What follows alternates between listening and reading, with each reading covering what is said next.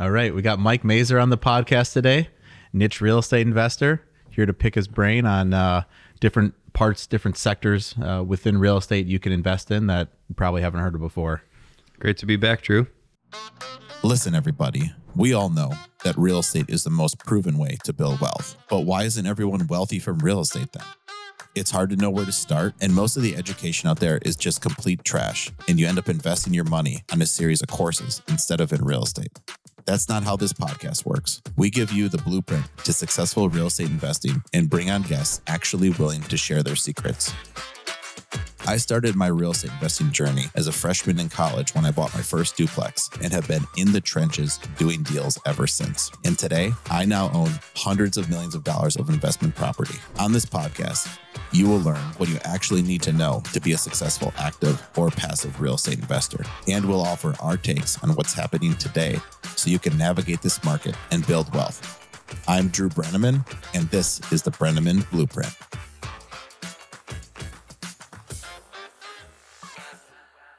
So, I mean, you've really carved out a, uh, a, a really nice career investing in all these different uh, sectors within real estate that um, I don't really know anyone else investing in most of them. Uh, where I mean, just to kind of bring people up to speed and what you've done, where um, uh, maybe I'll go with it or Yeah, go ahead. Okay, um, the with post office properties. I mean, last time I talked to you, you had bought like a couple hundred of those, and we're building a big portfolio. Now you're on to uh, self storage and building up a platform that I mean potentially could be something that IPOs someday. Uh, and a lot of times when we've talked, I mean, you've had all sorts of other ideas on like, hey, what about vet clinics or dental practices rolling up these? So let's uh, let's talk about all that today. Yeah, sure, absolutely. So, by way of background, I've invested in like when I when I think of the major food groups in real estate, it's like multifamily, office, retail, and hotels are kind of considered like the most classic real estate investments. And then in terms of like niche investing, I think it's uh, expanded into like self storage, senior living, marinas, data centers, um, like products are and and actually most recently like life science Yep. research facilities I think have become really popular. Um, so it's it's hard to find a niche where someone isn't playing in yet, or where there isn't a lot of institutional competition, or like in the instances of like self storage, where even though there's a lot of institutional competition, there's enough ma and pa investors out there and people you can buy from where you can still add value by being an institutional investor. Um, and so, you know, that's what that's what we were doing when I was at American Postal, and I uh, I was heading up acquisitions there. We purchased over 500 properties, uh, and I was in charge of while I was there and scaling up that business. Um, and so, you know, when I think about niche investing, it's like a combination of what can you do. Uh, what can you do to grow rents better than like a ma and pa individual? Uh, are the cash flows safe? And if they're not safe, what can you do to grow rents where you get paid for the risk that you're taking? Um, and so, like in the post office example, it was like, well, you know, the USPS is the credit behind your post office, which is pretty wonderful. Um, you know, there were a lot of ma and pa investors that were worried about the post office leaving, whereas us, like, we knew that the post office had a really high renewal rate, and we were, you know, we were trying to manage them. We were trying to manage rents to market, manage the post office for the future, and it was like we had a completely different approach than someone who just like casually owned one. And so, um, you know, a- as I thought about that, like one one asset class that I've really liked has been veterinary clinics. There's over 22,000 of them throughout the country. Um, they are being rolled up right now by private equity, and actually, that's the way that I found them. I was like, what asset classes are private equity investors that maybe aren't so interested in commercial real estate components um, like rolling up because they see value in the business And so I looked at like two two years of data, and one thing that I was surprised by is that a lot of a lot of private equity companies around the Midwest were buying veterinary clinics, and it was like it was surprising to me. I dove into it a little bit more, and what I realized is that overwhelmingly, like it was a very recession resistant industry with year over year sales growth like crushing inflation. And So I was like, oh, okay, I understand that now. And then what I what I realized as I was going into it more is that there's over 60 private equity companies that were aggregating up this these practices where you have ma and pa credit, and then they were expanding into like larger portfolios and either selling themselves or buying other people and aggregating up further. So in my mind, I was like, well, here's an opportunity where uh, the entire profile, the credit profile of the industry is improving. It's going from and pa to institutional, but as as many people know, private equity usually has a lot of debt um, behind their acquisitions, and so it's like the asset class is improving, but it's not like extremely stable right now. But I, I found that appealing for like an asset class to go into. So I dove into it further. And what I realized was um, people that were in veterinary spaces tended to stay in their buildings for a long time. They had pretty stable cash flows with very little landlord responsibility and ability to push rents like two to three percent. Sometimes it's CPI, which as we know now is like extremely beneficial to have as it's part of your lease and incredibly easy to manage. And so I kind of like that combination. Um, so I purchased with uh, uh, a couple friends of mine a veterinary clinic last year just to kind of see what it was like. And uh, I was delighted at how simple it was to manage. Um, we're able to find like a 13 year um, lease term that was owned by one of the uh, uh, major aggregators around here in Chicago at a cap rate that was giving me like a double digit cash on cash yield. So I felt great about that. Nice. Uh, it's like it's like a core asset. And so um, my thinking was if these things are easy to purchase, it would be really nice to aggregate these up into like a portfolio that's big enough where maybe somebody more institutional would be like, oh, it's nice that I don't have to go and cobble up all these individual properties together and I can just do it on and I can just, you know, buy it from Mike. Um, and so that was my plan. I still really like that idea, but I haven't been pursuing it that actively recently just because interest rates went up so much. When you have like a a fixed um, rental stream like triple net properties like vet clinics, that matters a lot. Uh, where, where it doesn't really make sense for you to pr- buy these things necessarily with debt until the cap rates start going up a lot in in a space like veterinary clinics.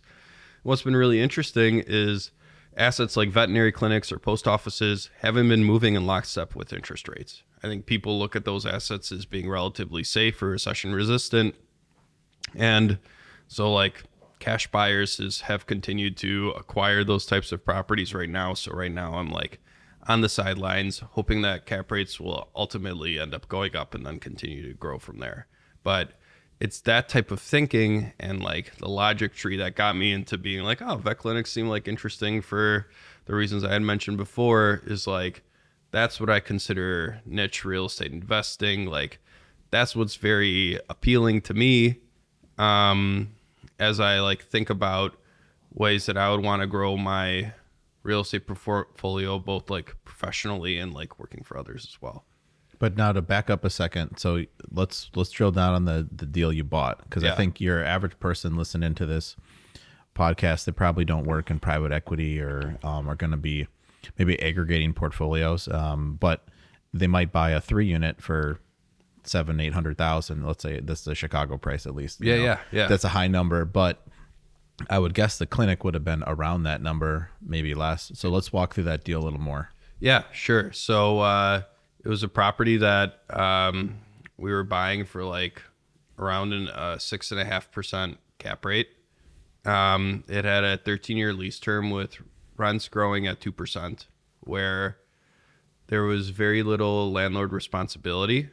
Um, and so most of like the uh, costs of maintaining that property fell onto the tenant as being the responsible party. So it's a triple net lease. it's, a tri- it's it's almost a triple net lease where like you're responsible for the roof.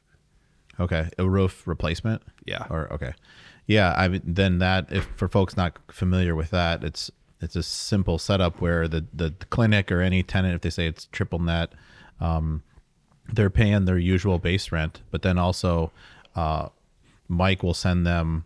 Uh, usually they pay it monthly, like an estimate, and you trip at the end of the year. But Mike will send it'll pay all the bills to run the property and the tenant reimburses them so for property taxes insurance uh, for everything running, you know, snow removal, uh, except for a couple items on the roof here on this one. So, um, I I thought triple net it's uh, like if it doesn't include the roof or like anything, then it's like I don't know absolute triple net or something. Where Yeah. I thought I think triple net still has the landlord um repl- with some capex things like structural, which I would consider roof to be. So, so I guess that's my that's what most of our retail deals have at least. So Uh, very fair comment. I think that those definitions blur based on like who you're talking to.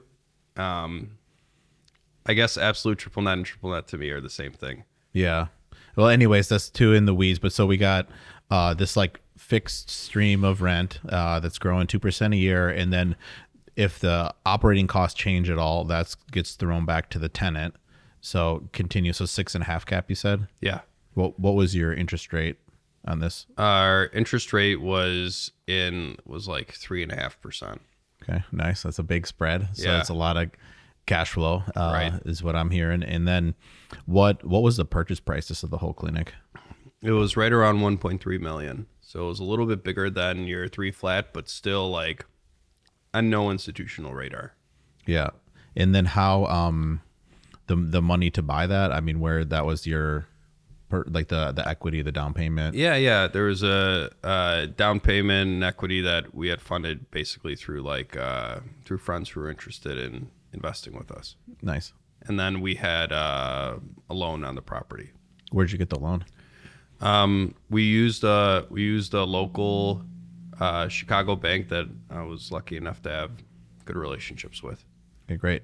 So yeah, then you borrow at three something percent, and it uh, a six and a half cap. That's like what it would make. Uh, you know, another way to think of that is that would be your cash yield per year if you didn't have any debt on it. So then, if the property's paying out six and a half percent, Mike put some down, and then also uh, borrowed the rest at three. So there's a lot of excess cash being thrown out. Correct. What do you think you're making if you had to guess? Like, uh, now what I like to do on my deals, how I think of like how much money am I making, let's say in a year. I don't factor in appreciation at all, actually. Like, I just think cash flow plus what I pay the loan down, that's what I made this year. The rest is like potential earnings, is how I view it. Um, obviously, if I sell a building, then that's like different, where then you realize that uh, gain. Um, what do you think on this deal? Like your return would be per year if you were doing cash flow plus paying your loan down? So for this, uh, for the first year, we were right around like a eleven percent uh, return. Nice. Yeah, And then that, and then it'll just grow slightly from there as the rents go up. yeah. Nice. How long? What uh, what kind of loan term did you get? We had a five-year loan with one-year extension, Okay, nice. um, and you know we'll see how we want to handle it over time. If we'll want to sell before that or uh, try to refinance the loan. Um, part of that will depend on if we can continue to grow out the strategy, which is something that I would very much like to do. It's just that um, the spread between that type of spread, like 300 basis point spread between interest rate on cap rate, it's not really there anymore. Right. Yeah. Now you're borrowing at six percent uh, if you're lucky, and you know cap rates moved up, but not not as much as interest rates moved up. Right. So maybe what's that today? Like a seven something cap. You yeah, know, it's probably maybe. like a seven something cap and like a six percent loan or something Yeah. like that. Yeah, I would think so. And then too, uh, most of these commercial deals, you know, they're 25 year amortization. So then you're paying more principal than maybe your run of the mill apartment deal down too, so there's less cash flow from that. Right. So no, that's that's interesting, but that's a high return, and then uh, you know, eleven percent year one, with not including appreciation, and then uh, with with no work to do essentially. You know, you're Very minimal work. Yeah. you got to do some to set up the services for you know snow removal and landscaping and get these things going and then pay the bills get reimbursed but it's almost like a lot of the work is like accounting work on these commercial deals Right. and where there's very little like property management in terms of like tenant uh, interaction with like the stuff you'd see in an apartment deal where if the toilet at the vet clinic's overflowing which is your most typical you know property management you know stereotype let's say the vet clinic is responsible for their own toilets and triple net deal. So they're not calling mike. Right.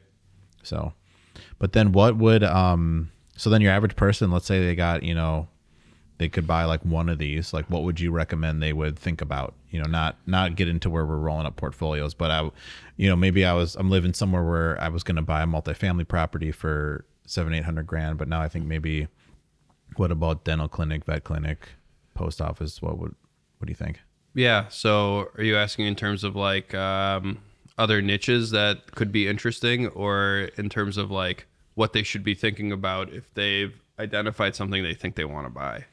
uh the the latter like what what should like if you were let's say you're on BiggerPockets or something you're learning about apartment investing and you hear this like to me i'll i'll answer this and then you can throw in what you think's the important to know biggest difference the lease term is so important uh like that which you you just kind of think like oh like these tenants they i'll just assume they always renew and it doesn't cost anything for them to renew.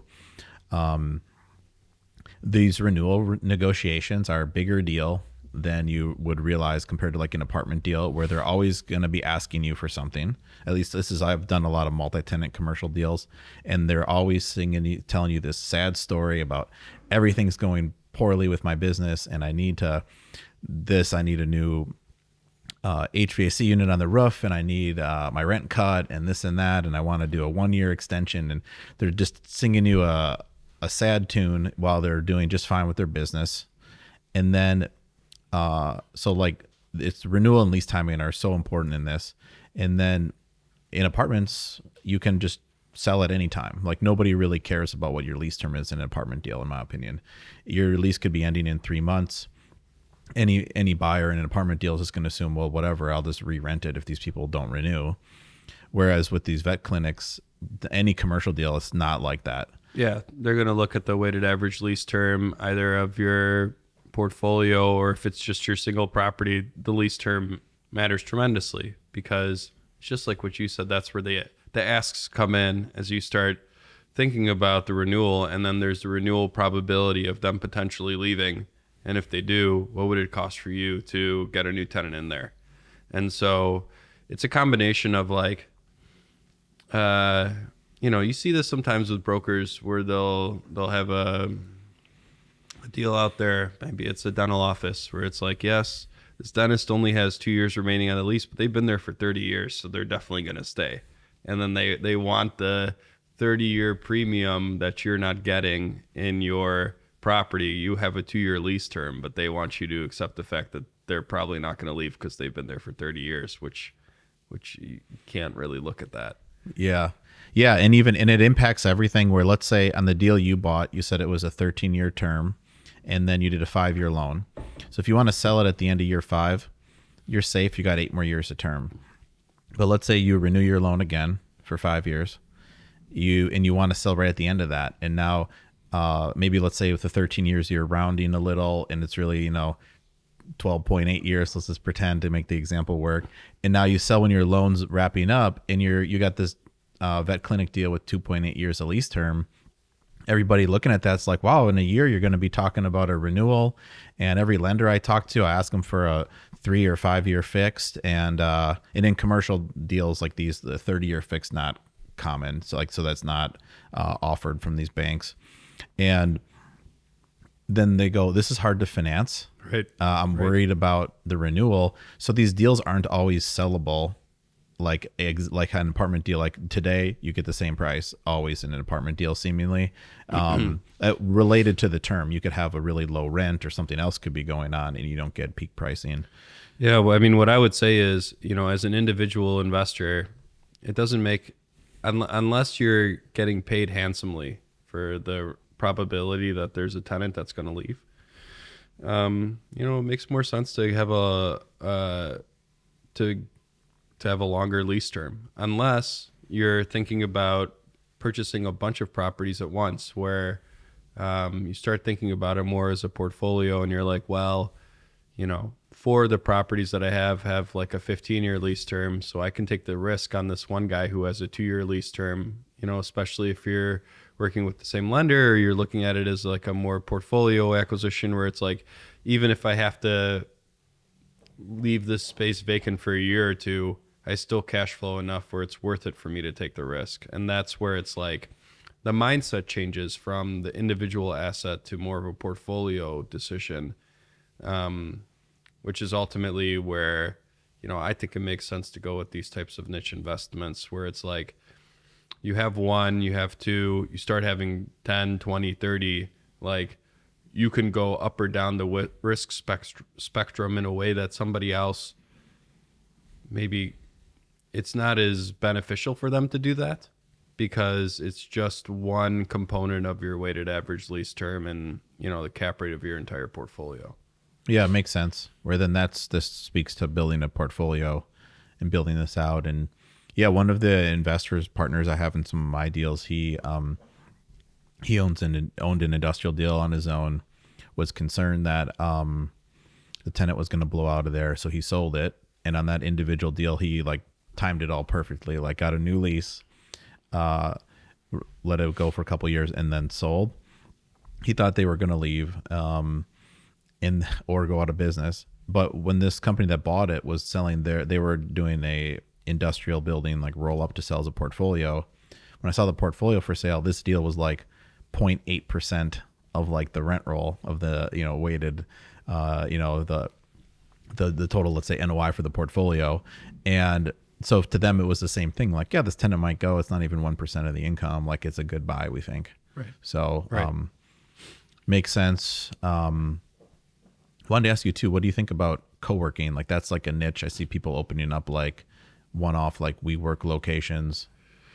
Yeah, I, I never really understood the co-working concept, um, just because uh, they, you know, if, if they're a tenant in a building, they have to pay a fixed rent, but they have a, variable like cash flow stream um, coming from um, like the different tenants that are renting in the co-working space. So it seems like when when that business, when people stop using co-working, or it becomes less desirable even for a short period of time, like it that makes it very difficult to run the business.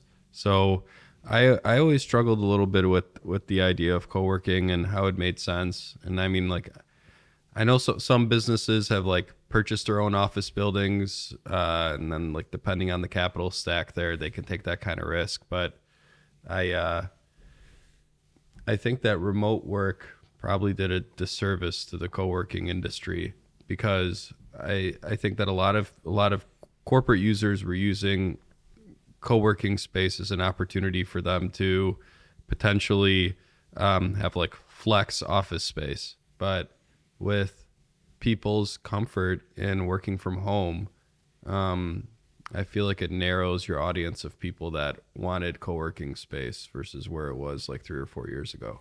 So then that's a niche you wouldn't you wouldn't recommend people start opening up their own.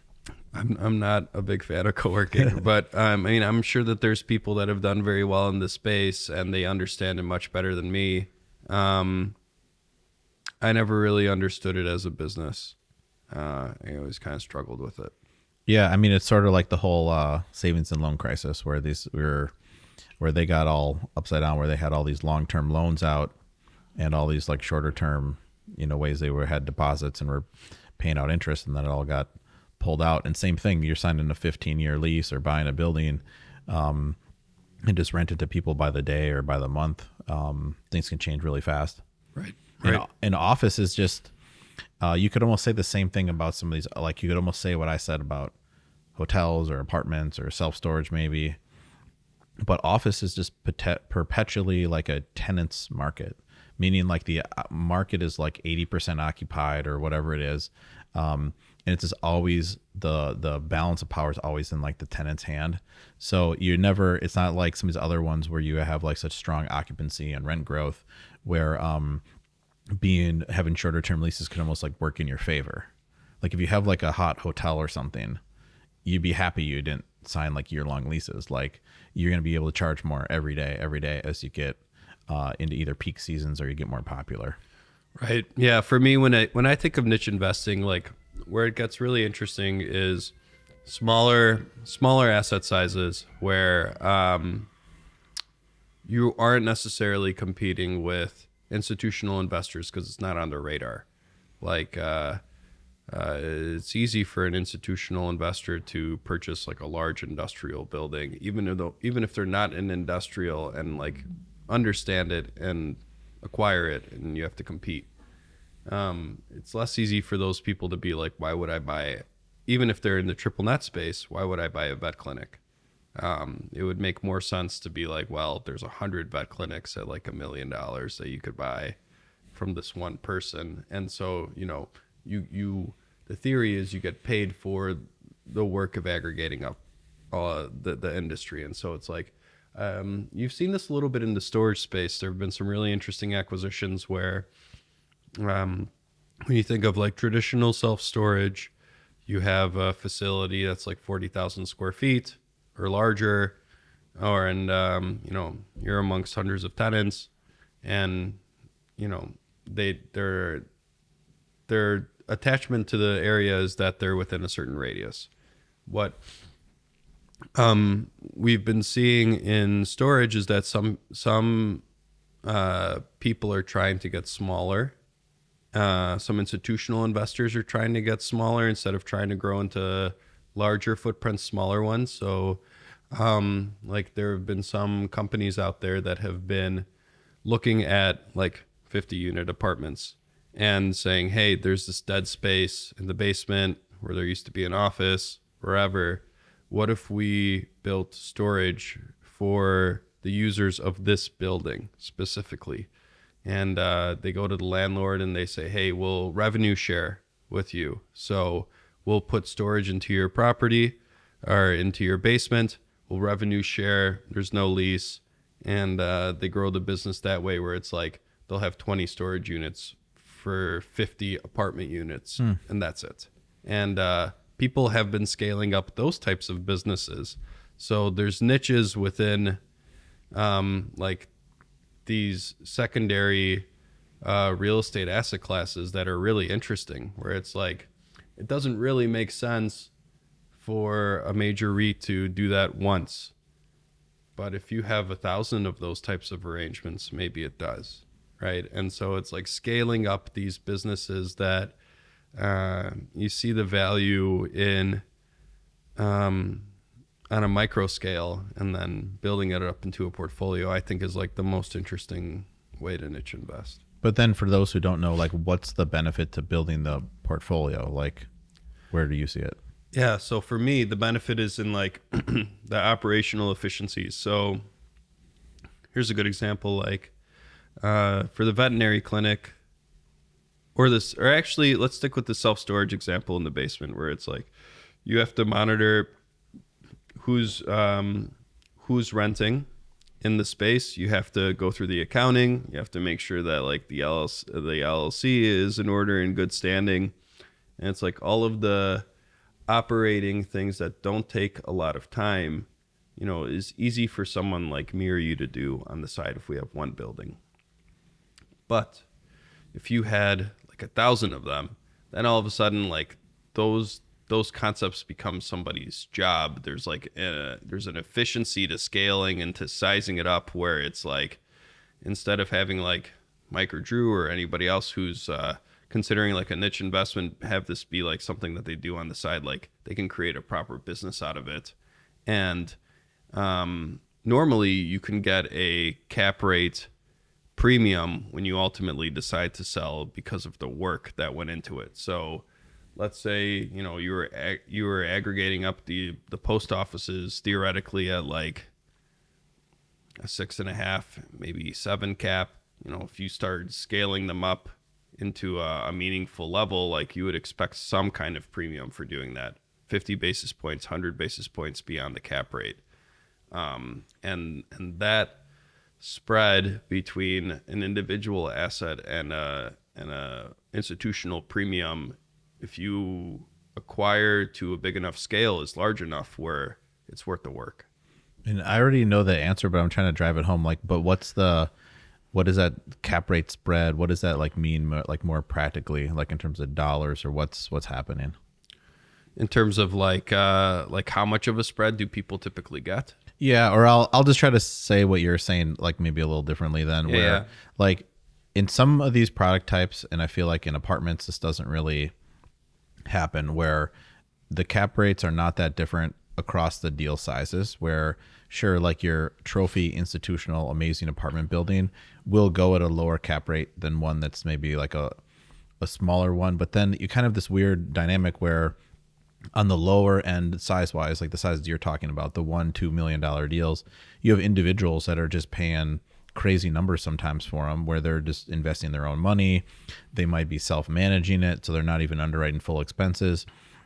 And so I personally haven't seen anybody buy like a bunch of two and three million dollar buildings, let's say for apartments, and then sell them as a group and get any kind of premium when they could have just sold them off one by one to these let's call them like beginning investors that are over that are paying big numbers uh, on the mom and pop side where um, on these like uh, let's say on a in the industrial world i saw a great example where there was a guy in minnesota who sold his whole portfolio to two individuals that sold. One was someone who sold a 200 million dollar one and then a 500 million dollar industrial portfolio to blackstone. And on one off basis those things were like you're saying where maybe you sold them off one by one uh you know let's make up the cap rates here would have sold for seven caps but Blackstone's looking at hundred plus million dollar deals only, let's say, and they because they they have billions of dollars to put out, and they they can't. I mean, you only put in 20, 30 million at a time. How do you invest billions that these their funds have? Um, and all the deals they look at, they're more like four and five caps. So then they see this portfolio come through, and they're like, oh, five and a half cap, you know, or whatever it was. I don't know the numbers on those, but I'm trying to just explain where all of a sudden you go from maybe one off that portfolio that guy sold to Blackstone would be worth 150 million bucks, but to Blackstone, they thought it's worth you know, to them at 200 million. It looked like a juicy deal, and then they're putting that in this uh, in their industrial platform that has like last time I checked like 10 billion plus of industrial assets, which they call logistics. Um, and now it's not worth 200 million to the next buyer when they sell it to the Singapore pension fund or whatever they did last time like it's going to be um, so that's I'm trying to just drive home like why would there be a premium? Because to the average person listening it's like well so what? You bought like 10 I don't get why these are worth more. But it's cuz the if you can get it to a size where that bigger buyer is looking that only that's used to paying lower cap rates, which means a higher multiple for what it makes, then to them this looks like an enticing deal, and they're only looking at stuff that a lot of times these bigger deals, um, the institutional investors they have a lower cost of capital on the equity side, and then also on the debt side. I think that's right. And then the the other component to that though is it it evolves from being um something that you can do on the side to something that generates enough cash flow where it's a proper business. And there ends up being like an enterprise value to the portfolio that you created, right? Like there's you've created a portfolio of Y, which is big enough where somebody else can take that Y and like grow it out into something much bigger. And they have enough cash flow today where they can hire staff that could support that business. Where it's like, it's not like, I don't think that these like larger institutional investors are just like, oh wow, we pay really aggressive uh, pricing for everything. This seems relatively cheap to that, which which which I think is true. That like might initially get them interested, but it's like there's enough cash there where they can they can pay people to grow out that business. And I think that's that's part of the portfolio premium. If somebody else looks at you, the small guy who is like, I aggregated this big thing, and they're like, Yeah, yeah, that's great, we'll take it. And they're like, This thing is really small in their perspective. Now we're gonna make it really, really big, like Right. properly, like Yeah. institutional the way it should be. And so they see value in you like in in you creating what is a beginning to them to a Yeah. bigger business as opposed to you being like this is way more than I can handle. Yeah, no, that makes sense, and I do think there's also a piece where like the people buying at uh, you know vet clinics at uh, you know seven eight caps today, borrowing from banks at six and a half, like that deal makes a certain return, but if you were to sell a hundred of the you know two hundred of those to Blackstone, they're not going to go borrow at six and a half. Like they're they have a totally different arrangement. So then, Right. so That's then true, too. to them they don't think this is like we're not they don't think they're overpaying they're going wow we haven't seen a, a 200 million dollar deal with such a high Generate cap rate yield. yeah. and then also and then to them all those benefits you're talking about when you get the portfolio built up are there for them. They're going this is really a great rent roll. It's 200 different businesses operating independently. Uh, it's like a you know at that point it's basically like an apartment building from like a rent roll standpoint. There's 200 different families in the building let's say and they're all making money independently and it's not like and one thing's is tied to it. So um makes sense. What else what else should we hit on here I don't know. I think some of the things to think about too is like uh, when you're aggregating up smaller assets, and uh, I'm sure there's like a lot of podcasts that go into like due diligence and what you should do. You know, every every couple hundred dollars matters when you're buying like an eight hundred thousand dollar asset or smaller, or even bigger, uh, a little bigger than that, um, where it's like it's hard it's hard to justify like an expensive attorney. It's hard to justify like all the different types of third party reports. So i think something that's really important that people need to think about is like what reports are important to them. And so for me it's always like uh, environmental report property condition report and then like depending on the asset like you need a title report but then it's like where it gets a little more murky is like what kind of survey do you get? How much should you be spending on legal? Like that ends up really eating into your yield and it's like you have to be very careful with that. So you know everybody is different in their approach but for me like environmental and property condition report are the most important things that that you get when you're going through an arm, arm's length transaction and understanding the lease that you're signing onto because i think what's very typical is uh, it's like what we had the conversation at the beginning of this. Well that's absolute triple net mike. That's not triple net i mean um, brokers kind of say the same kind of stuff where those definitions are fluid. You really need to make sure what your landlord responsibilities are if you're trying to dis, uh, purchase like a single tenant property and rolling that up uh, because what a broker may tell you is your responsibility and what your actual responsibility is when you look at the lease are, are different. So what I would say is read all the leases carefully so that you can understand them, ask questions if you don't. Um, and uh, and be careful in your due diligence spending. Yeah, makes sense. Where I mean, uh, like buying one of these properties, there's not a realtor form contract to use. So then you usually have a custom attorney drafted contract, which I mean depends how complicated the deal is. And I mean, I've probably depending on how complicated some of the deals I bought, I've spent probably between two thousand and twenty thousand on a purchase contract before, depending. Right.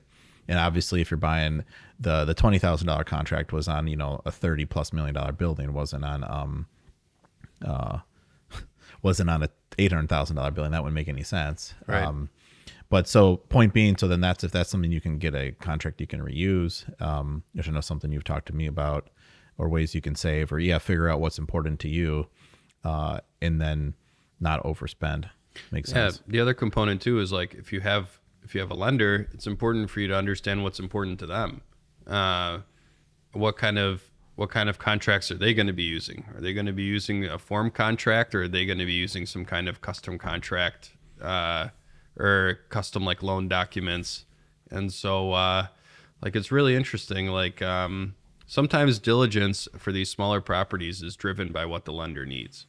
My lender needs to have this type kind of environmental report or he won't give me or she won't give me the money.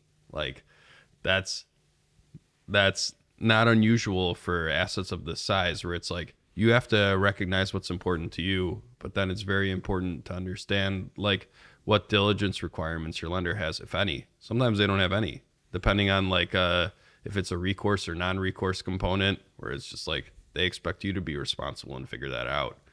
And so, um, just having an understanding of like your entire entire capital stack, what matters to you, matters to the lender, what will matter to show to like anyone who's investing with you that you the work that you've done is like an important thing on the front end to think about. Yeah. And I think let's uh I don't think we've actually touched on maybe what could be the most important part of like niche investing. Like what's the in my opinion the number one benefit we haven't talked about. Think about that. Um the most the to, in my opinion uh cuz I'm in what's the most crowded space, I'd say. Uh maybe industrial is more crowded, but I invest in multifamily and so do a lot of other people. Whereas so any deal that comes out you know if it's brokered there's a lot of activity uh, it's getting multiple offers and things generally aren't just going for like wild mispricings. Whereas on some of these smaller one-off deals i mean you might be buying a vet clinic just off the veterinarian. Doesn't really True. know not in the real estate space. They're not giving it away for free but they're not also um, you know, reading uh, whatever we'd be reading on where valuations are. Um, and you're, you're dealing with a totally different seller potentially, and then also competing buyers. That's that's a spot on comment. In fact, I've done deals before because I sent out a postcard to a seller directly. And when you talk about transaction costs, uh, the same the same is true for a seller. Um, when you are working with brokers on the smaller deal size, a broker doesn't want to work on the property unless they can get a big commission in terms of a percentage of sale. So they might be asking for like a six percent commission from the seller. The seller's looking at that, and then they're saying, oh man, I just got this postcard from Mike. Maybe I'll call him and save on this commission. And like that, you know, it seems it seems silly, but it's not because uh like every dollar matters when you're on the smaller side like that. And so it's like uh uh there's a there's a preference to work directly. Um Yeah, and, then you hit them with I got a form contract, so we can start with that. You'll Right, save on right. legal. Yeah. Sounds pretty good. Right, right. And so it's like um there it's a different attitude, it's a different investment group that's there, especially if you're interacting with somebody who maybe hasn't done a commercial real estate deal, but they have this building that they've owned for 30 years. And so there's a little bit of hand holding that might have to go into that. Maybe they're very sophisticated, but they also don't want to spend too much money. And so it's like, yeah, your your competitive pool is smaller from the purchasing side, which is an extremely attractive quality. I mean, to me, the m- number one benefits on niche investing are top ones that always come to mind, like rolling up one of these kind of portfolios. It's, you know, it's way less competitive on the buy. You're buying smaller properties, uh, typically competing with way, way less people. Like, think about how many people, when you talk to the average person, it would, if they invest in real estate, odds are they're not buying marinas or vet clinics or what have you. Like, they're buying apartments. So you're not in as crowded of a trade should return and uh, getting higher returns, just being less competitive. And then you have um, like these the income is so like it's not correlated with the economy as much. Like you have these long term contracts with a lot of these things are more necessity driven. I mean, we're talking about a lot of like medical and postal and whatnot. I mean, obviously like the marina's not if in that example or co-working which is why that's another you know i can mm-hmm, see why that mm-hmm. wasn't your favorite where that's a easy cut if you're a business. Like we had this month to month extra office space. Let's dump that. But a lot of it's not really correlated to the overall economy which is that's an important part of real estate investing in my opinion where you've invested in your stocks your mutual funds your bonds what have you uh, and in general real estate's not correlated with that stuff uh, and then this would be even less correlated like what what is the income from a vet clinic i mean that's like a solid um, you know need based business that basically seem to never close Agreed. So those are my top two before you even get to like maybe if you buy a hundred of them, you could sell them at a big premium. And most people never get to that point, you know. So this is like a big, um, two big pluses, especially the not being crowded. Think about that all the time when there's you know an apartment deal I like, and then it gets twenty offers, and then I don't don't like it anymore. Right, I'm like, of course. okay, Or like, if you want it, then how do you feel about it? yeah, right.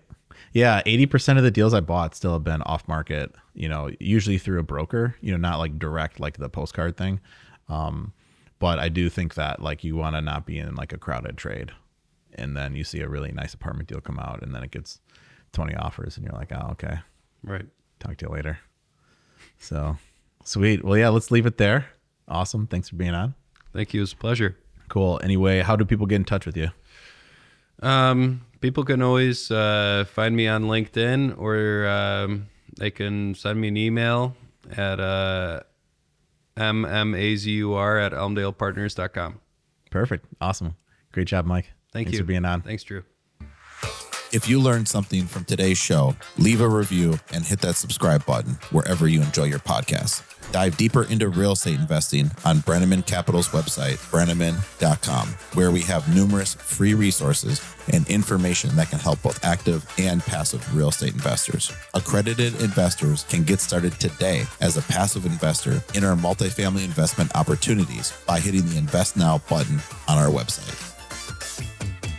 The views and opinions expressed in this podcast are those of Drew Breneman and guests as of the date of recording and do not purport to reflect the views or opinions of Breneman Capital LLC and its subsidiaries. Views and opinions are provided for informational purposes only and should not be relied upon or deemed as investment or tax advice or an offer to buy or sell securities. The speaker cannot be held responsible for any direct or incidental loss incurred by applying any of the information offered.